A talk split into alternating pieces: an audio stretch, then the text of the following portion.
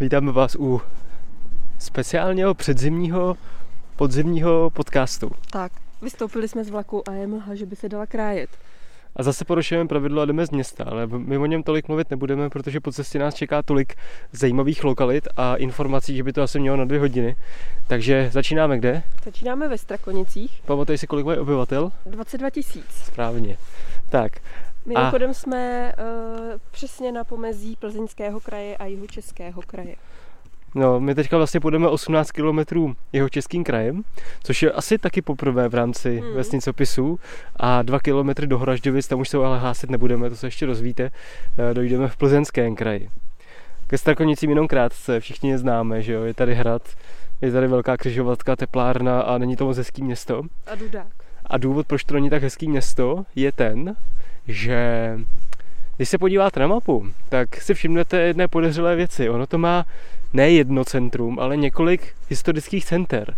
Oni to totiž původně byly čtyři vesnice, který hmm. se, takže tohleto město nevzniklo tak, že ho někdo založil, ale postupně se rostlo dohromady, a to už hmm. ve středověku, což je trošku netradiční, to se běžně nestávalo.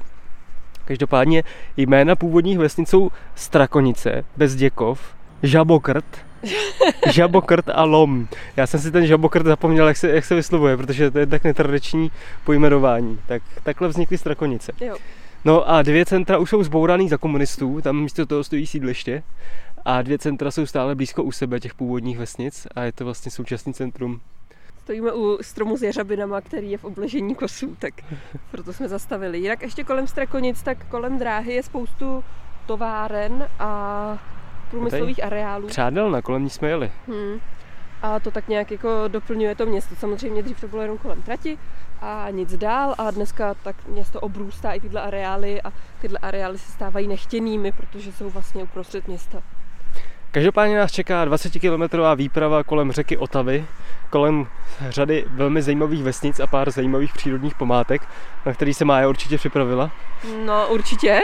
A jenom tak jako pro zajímavost, co děláme pro to, aby jsme mohli natáčet podcast. My to děláme pro to, aby jsme se prošli, ale vy z toho máte podcast. Tak vstáváme v půl páté ráno, aby jsme mohli v šest vyrazit z hlavního nádraží z Plzně, aby jsme byli v sedm hodin ve Strakonicích. Tak jo, pojďme na to.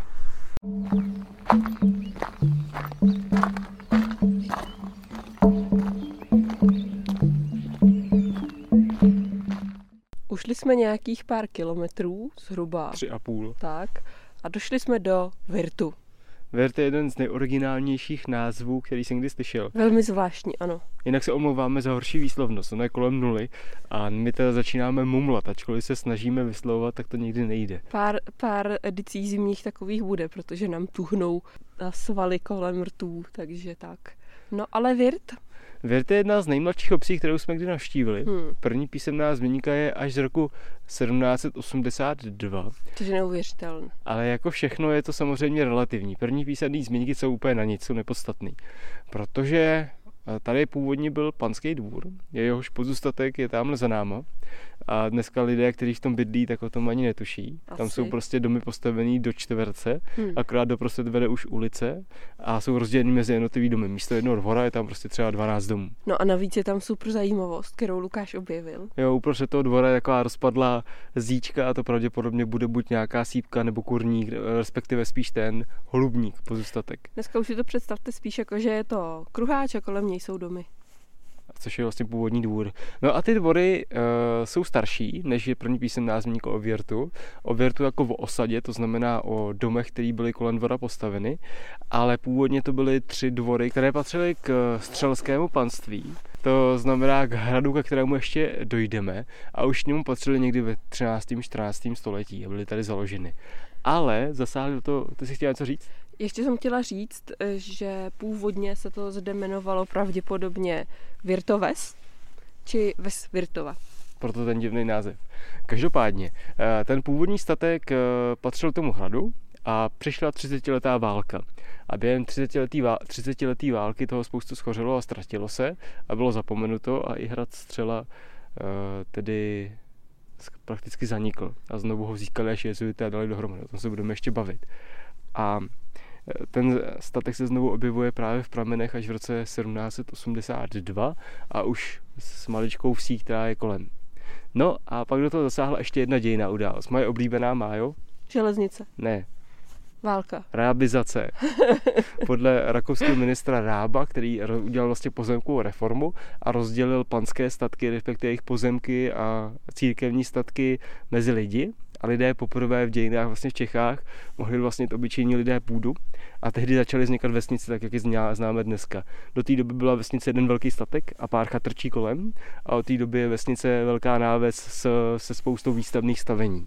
A stejně tak to tady proběhlo. Statek rozdělili, staly se z ní baráky a začala dějiny vlastně Virtu. Hmm.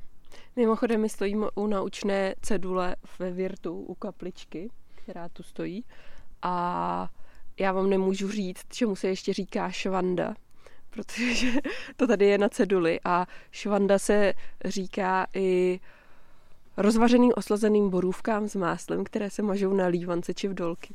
Vidíte, co se všechno nedozvíte. A ty si chtěla, nemůžu vám neříct, si chtěla říct, že jo? Jo. Jinak víte. My pokračujeme dál, ono to bude hrozně dlouhý, takže to ukončíme. Mm-mm.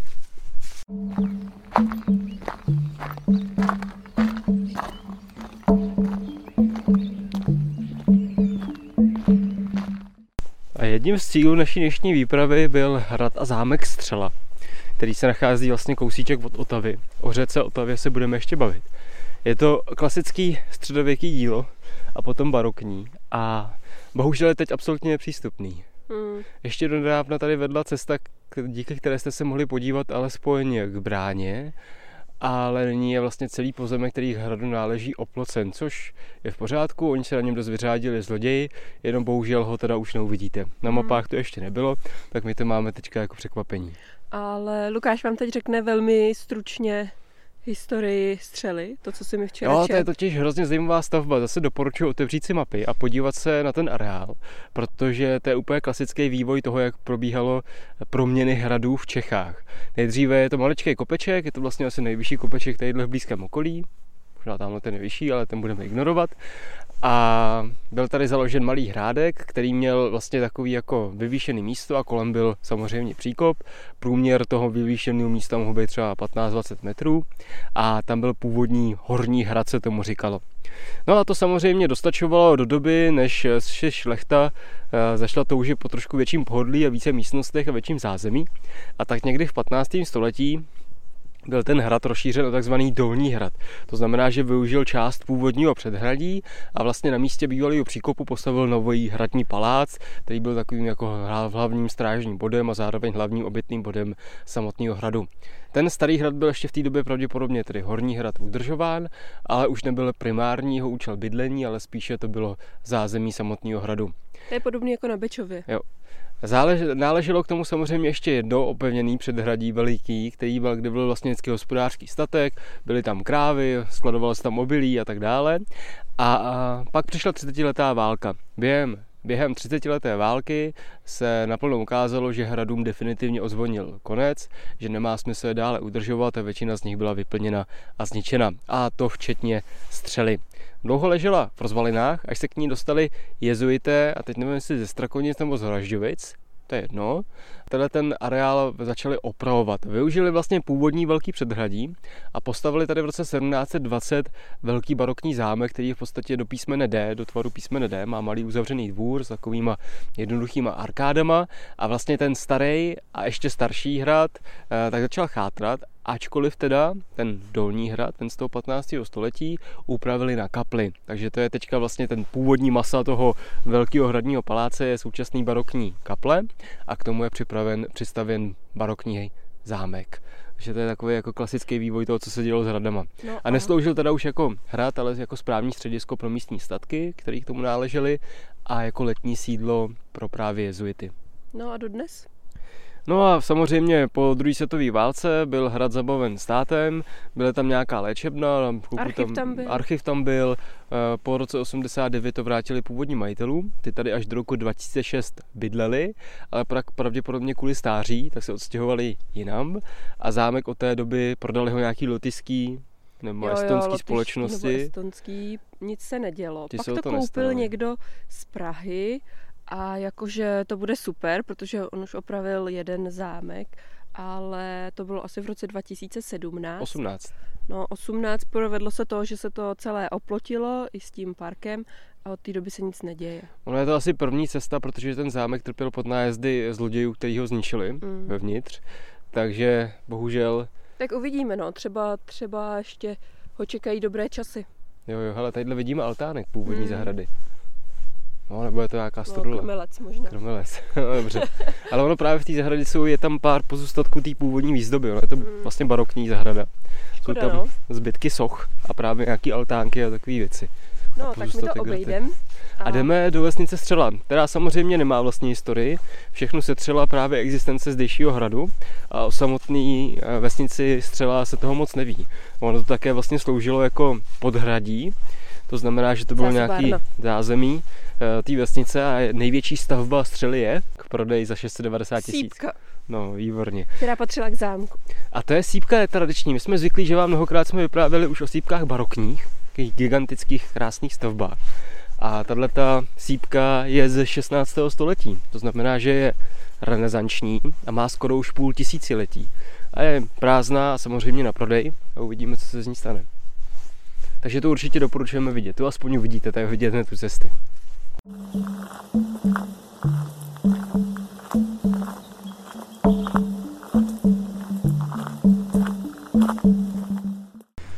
Tak, možná slyšíte auta, je to proto, že jsme u silnice jedna lomeno dvacet dva, po které v tomto místě, kde stojíme, projede šest tisíc aut denně. Což je trochu Mordor.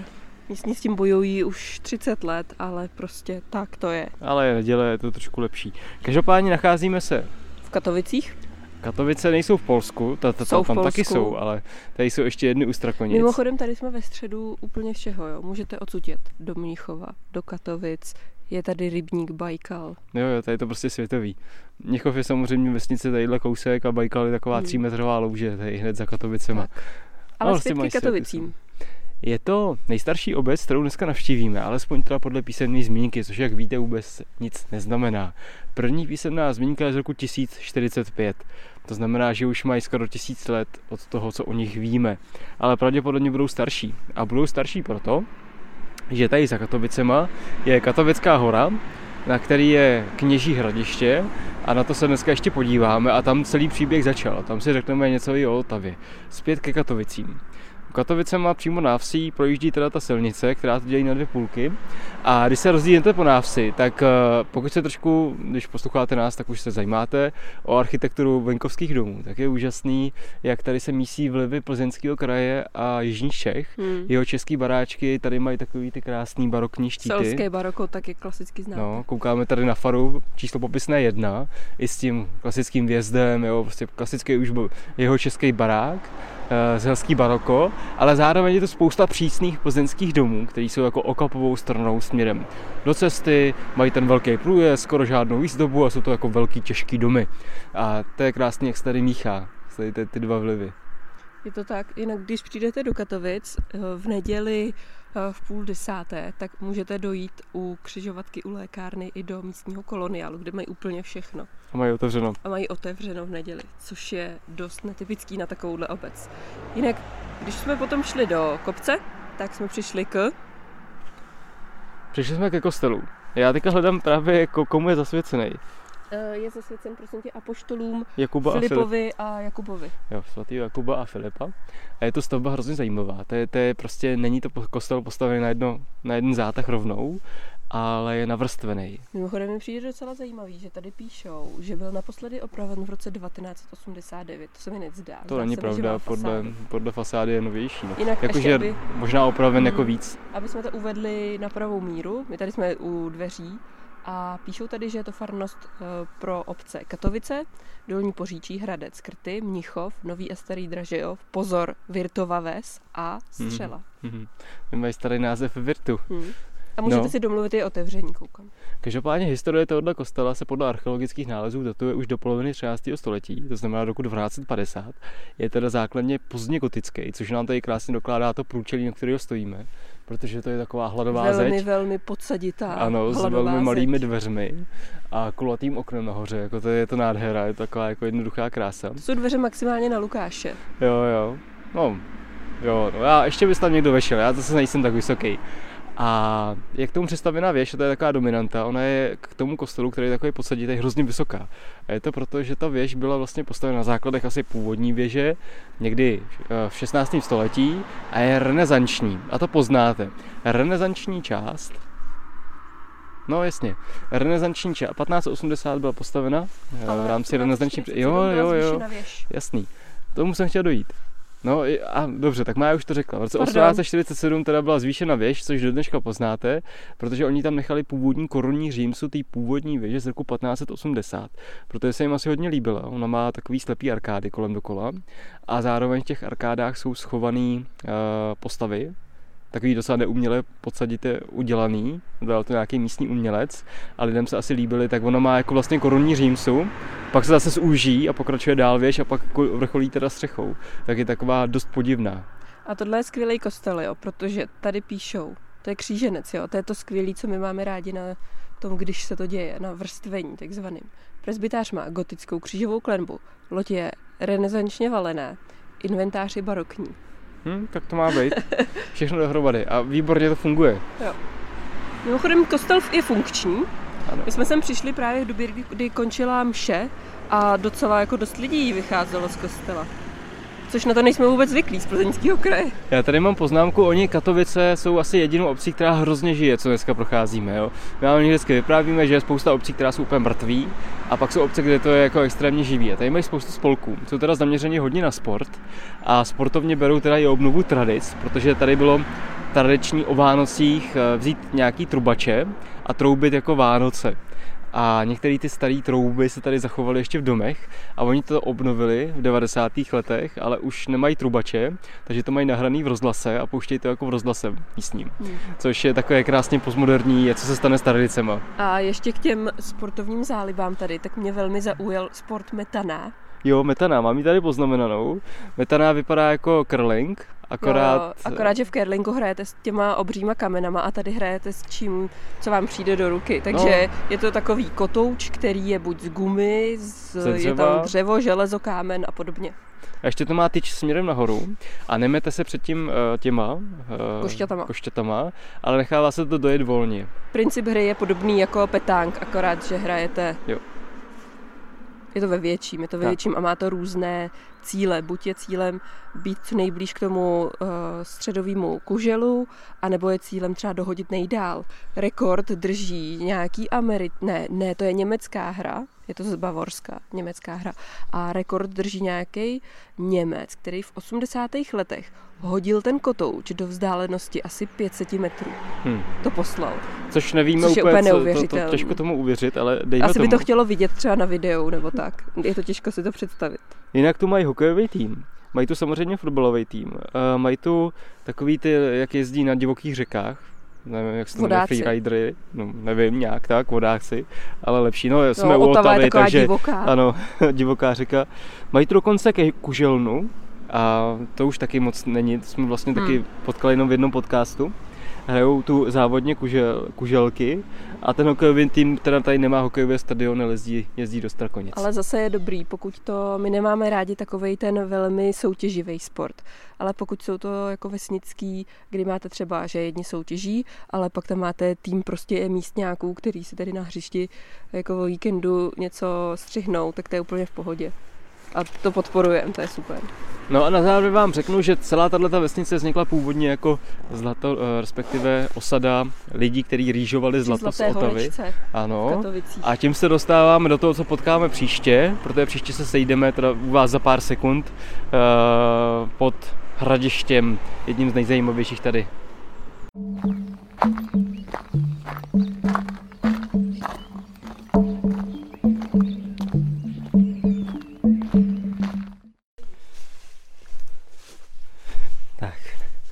jsme konečně dorazili do nejstaršího, opravdu nejstaršího místa tady široko daleko. Už jsme si řekli skoro celou, celý dějiny osídlení.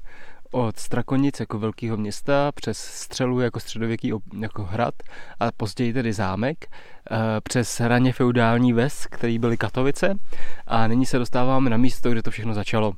Hradiště. Dostáváme se do Kněží, na Kněží horu, a tedy na Pardon, tady místní já. Slovanské Hradiště.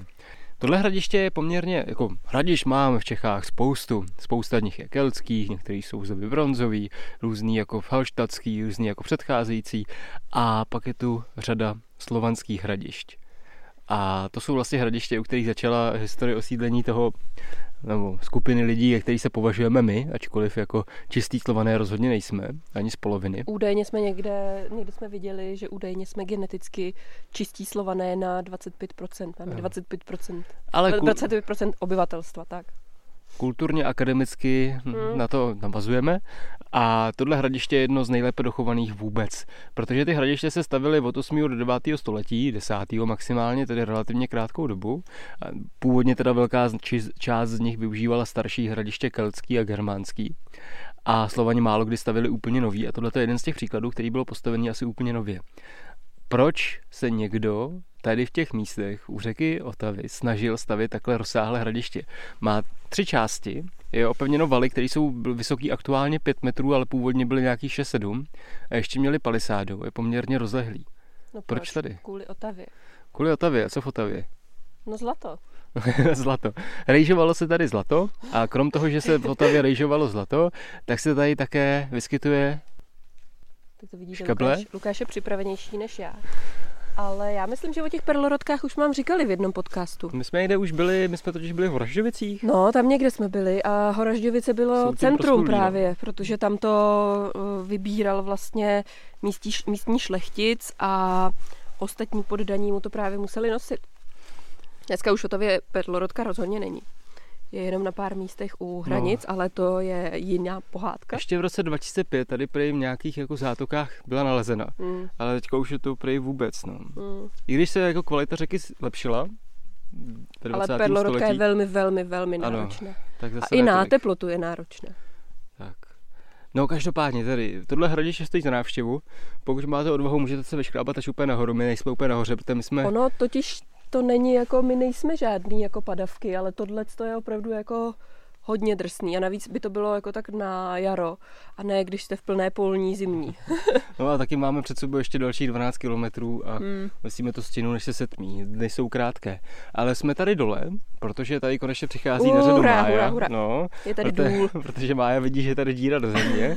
Je tady důl, a důl na? Na ten grafit. Na grafit, tedy na tuhu. No, na, no tuha do tužek to je. Já ještě doplně se tady těžilo v lety devatenáct třináct až devatenáct dvacet čtyři, no velmi krátce. Je to poměrně malý a jsou s tím spojený s tím maličkým důlním dílem, ono to má asi šedesát metrů chodeb, tedy relativně málo, tak jsou s tím spojený dvě nešťastné události. Jedna z roku devatenáct set čtyřicet čtyři, kdy tady dítě spadlo do šachty a zemřelo no, na, na druhý, druhý den. den. A pak v roce dva tisíce tři tady probíhal tábor a měli táborovou hru Bobříka odvahy, a součástí toho byl i tenhle ten tehdy ještě otevřený lom, nebo respektive důl, pardon, lom to není. No a to dítě také se propadlo do větrací šachty. Bylo mu asi dvanáct. Tomu se relativně nic nestalo, ale skočila za ním... No sedmimetrová šachta to byla. Sedmimetrová šachta, no a spadla za ním vychovatelka a ta si bohužel zlomila páteř. A musela hned na operaci míchy a pravděpodobně do konce života poznamenaná. Nevíme, jaký byl její další osud. A je to zajímavé, v roce dva tisíce ještě stále byla taková jako post devadesátky divoká doba, že nikdo nevěděl, co komu to patří. Ačkoliv všichni věděli, že by se to mělo zabezpečit, tak nikdo nevěděl, komu to dílo patří. Protože ministerstvo životního prostředí, který spravuje stará důlní díla, říkalo, že jim to nepatří, Lesy České republiky říkali, že jim to nepatří, protože to má spravovat ministerstvo životního prostředí, a obce se k tomu nehlásily. Ale dneska už to je zabezpečený ministerstvem ano. životního prostředí. Tak, už je tam přibyla. Tam je tam mříž a nedá se tam dostat naštěstí. Je to opravdu nebezpečný dílo, protože není prozkoumaný, že jo. Jinak já jsem to nedokončil, jo, to hradiště doporučuji navštívit, protože takhle dochované valy se jen tak nikde nedochovaly. No a my se teďka vypravíme k další místní významné památce. A to je most.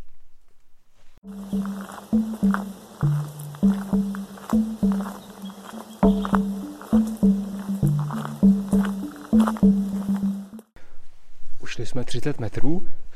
Přešli jsme betonový mostek a jak slyšíte, jsme někde v uzavřené místnosti, ale to se vám jenom zdá podle zvuku. My jsme totiž pod mostem.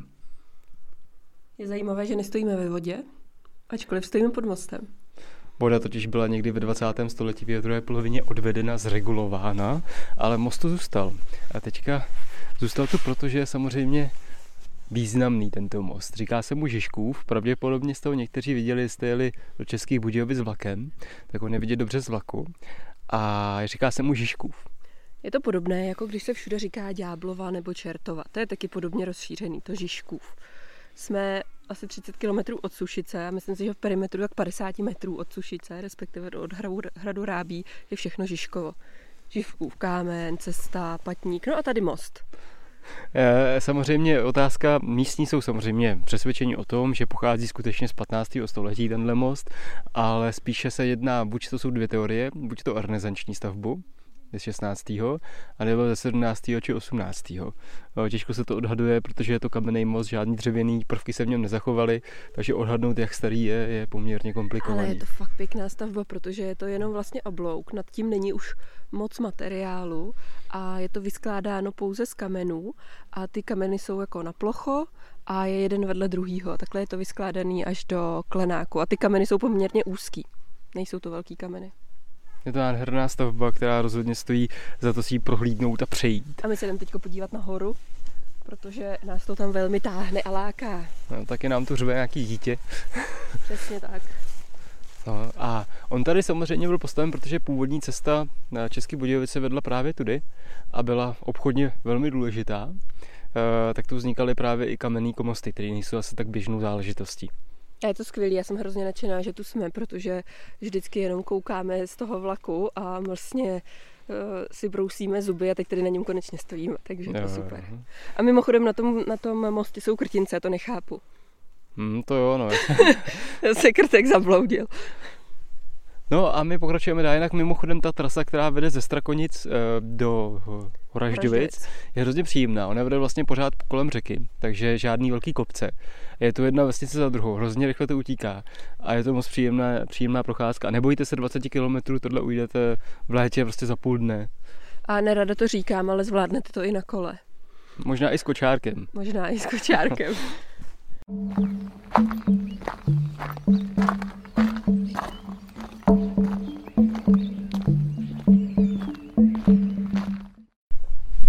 Právě procházíme obec Poříčí. Ona teda na mapě najdete Horní a Dolní Poříčí, ale překvapivě Dolní Poříčí patří pod Horní Poříčí a když jdete k ceduli, tak je tam napsáno Horní Poříčí, Dolní Poříčí. Tak je to trošku zmate, zmate, zmatečný.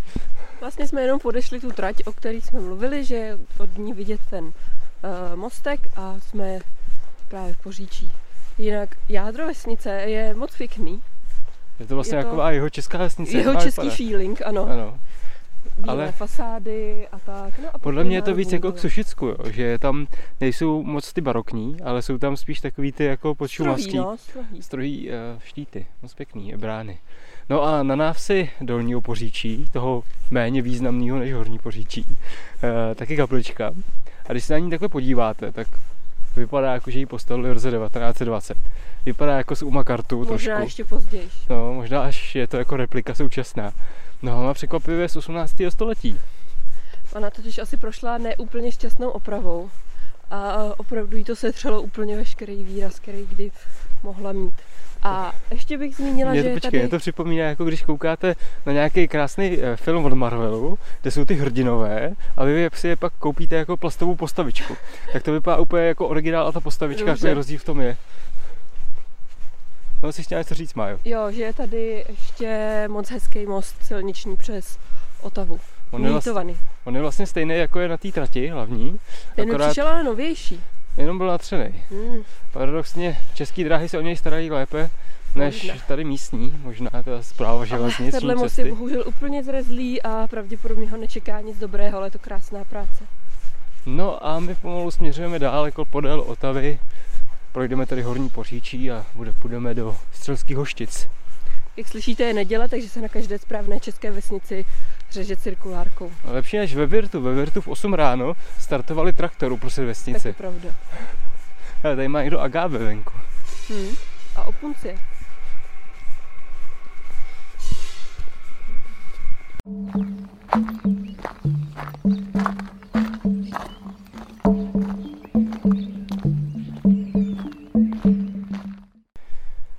Nacházíme se u kostela svatého Martina ve Střelských Hošticích a jsme skoro na konci vaší podcastové výpravy. My pak ještě zamíříme do Horažďovic, ale Střelské Hoštice si ještě prohlédneme.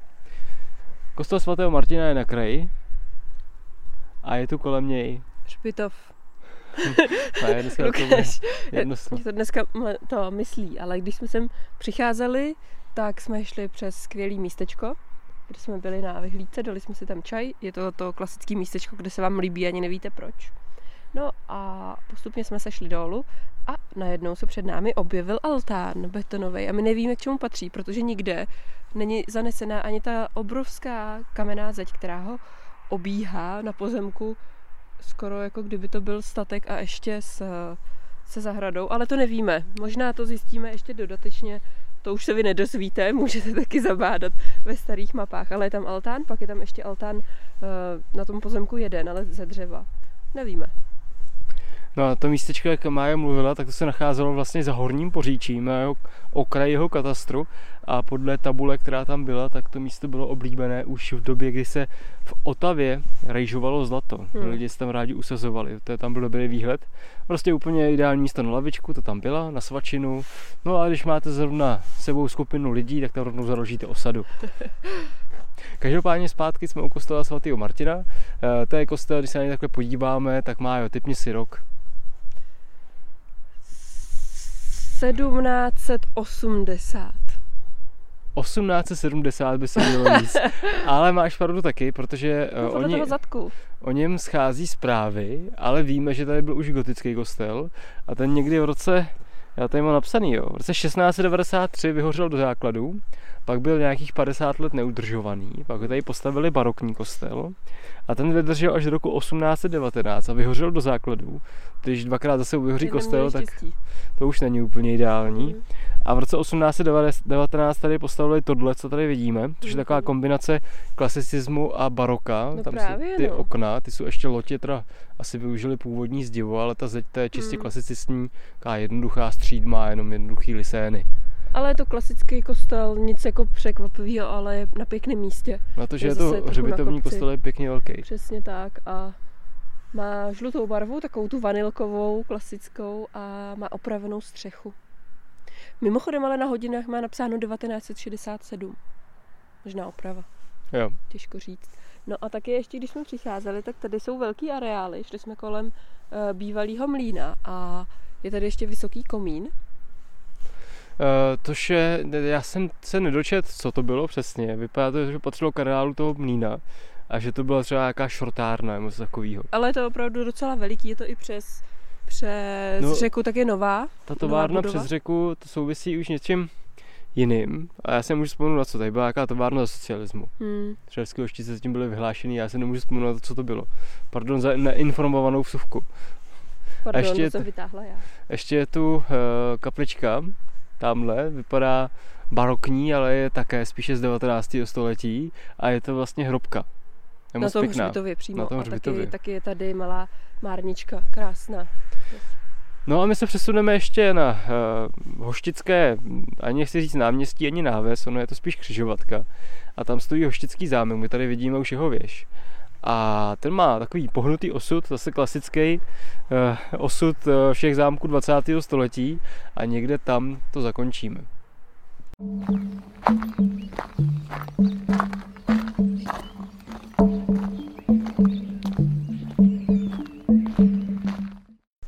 Posunuli jsme se do středu eh, hoš, Střelských Hoštic. Mimochodem, když jsme u Střelských Hoštic, tak ten název taky není úplně originální, protože původně to byly jenom hoštice.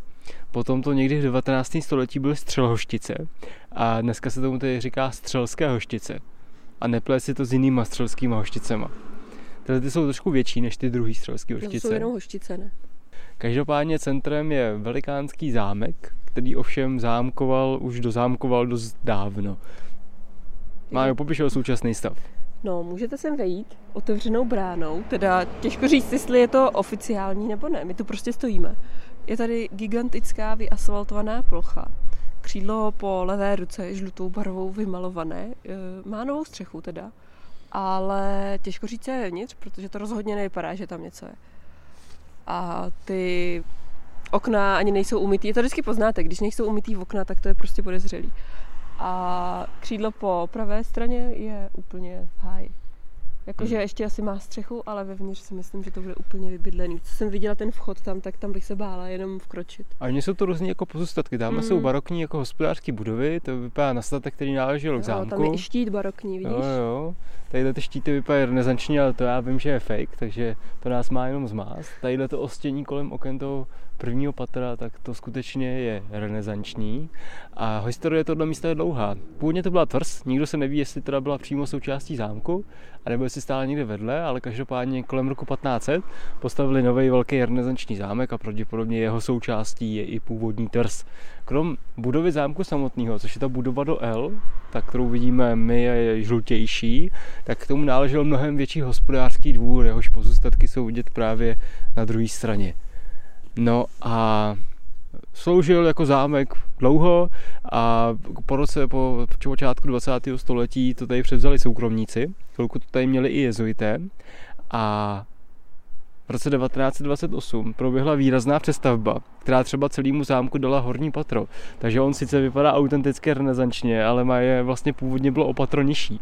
Což je no, velmi zajímavý, to se úplně jako často nevidí. No a taky je paradoxní, že v tom roce dvacet osm si dávali záležet na to, aby to vypadalo podobně, hmm. což taky nebylo úplně běžný v té době. No, tam se dbalo na to, aby to bylo spíš moderní, hmm. že by to bylo třeba neohistorický, tady to skutečně navazuje na tu renesanci. No a po druhé světové válce zámek zabaven a jsou tady vojáci. A proto stojíme na vyasfaltované ploše, protože jsme na Buzerplacu, přesně tak. Hodně velká část těch hospodářských staveb byla zničena. Zbytek dochátrá v současnosti, protože hmm. nemá využití, něco možná slouží jako nějaký dílny, ale právě ty hospodářské stavby je to nejcennější toho zámku, protože ty jsou původní. Jsou autenticky původní. No, mimochodem ještě když se koukám na průjezd, tak ten vypadá, že je proražený prostě skrz zámek. Jo, má tam tak to určitě, rozhodně nevypadal. No, to udělali ty vojáci, tamhle vidět betonový předklad, překlad nad tím průjezdem. A ještě je to obložený kabřincem, takovýma těma dlaždičkama glazovanýma. Hmm. No a my jsme vlastně s váma došli na konec dnešní výpravy, nás už čeká jenom Kozlov, tam, tam je jenom kaplička a právě Horažďovice a tam už jsme s váma byli. E, doporučuji opravdu znovu si tuhle trasu projít, je to moc pěkný. Když bude teplejš, tak můžete i víc zevlovat, když je zima, tak to zase zvládnete docela rychle, i když je to docela štreka, tak je to jenom po rovině podél řeky. Máme za sebou teďka ve Střelských hošticích nějakých patnáct kilometrů a opravdu to uteklo jako nic, je dvanáct hodin jo, teprve a tak. A navíc jsme skoro nešli po asfaltu, takže to je taky jako výrazně je lepší pro nohy. Pro vaše nohy. Tak jo, děkujeme, že jste nás poslouchali a těšíme se u dalšího podcastu. A vydejte se taky na výlet. Naschle.